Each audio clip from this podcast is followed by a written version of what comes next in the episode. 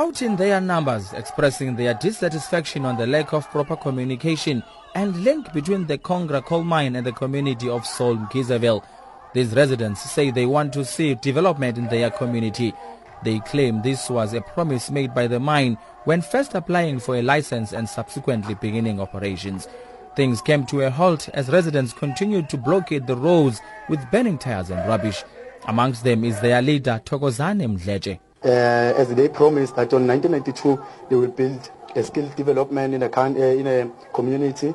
They will assist community in terms of bursaries and job opportunities, but they haven't done nothing since then. It's been 24 years now.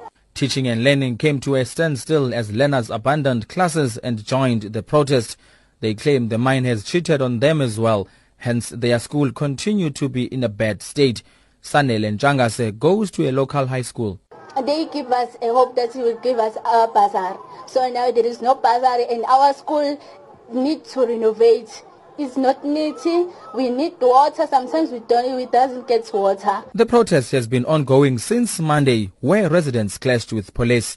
That angered the residents more and they have been on the streets since, expressing their anger and frustration. One of the residents, Pumlani Koza, says this is just the tip of the iceberg. More is yet to come.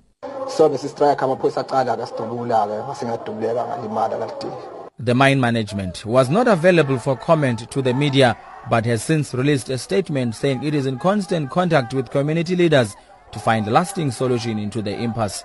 I'm Abongile Dumako in Saul, Mkhizeville, Mpumalanga.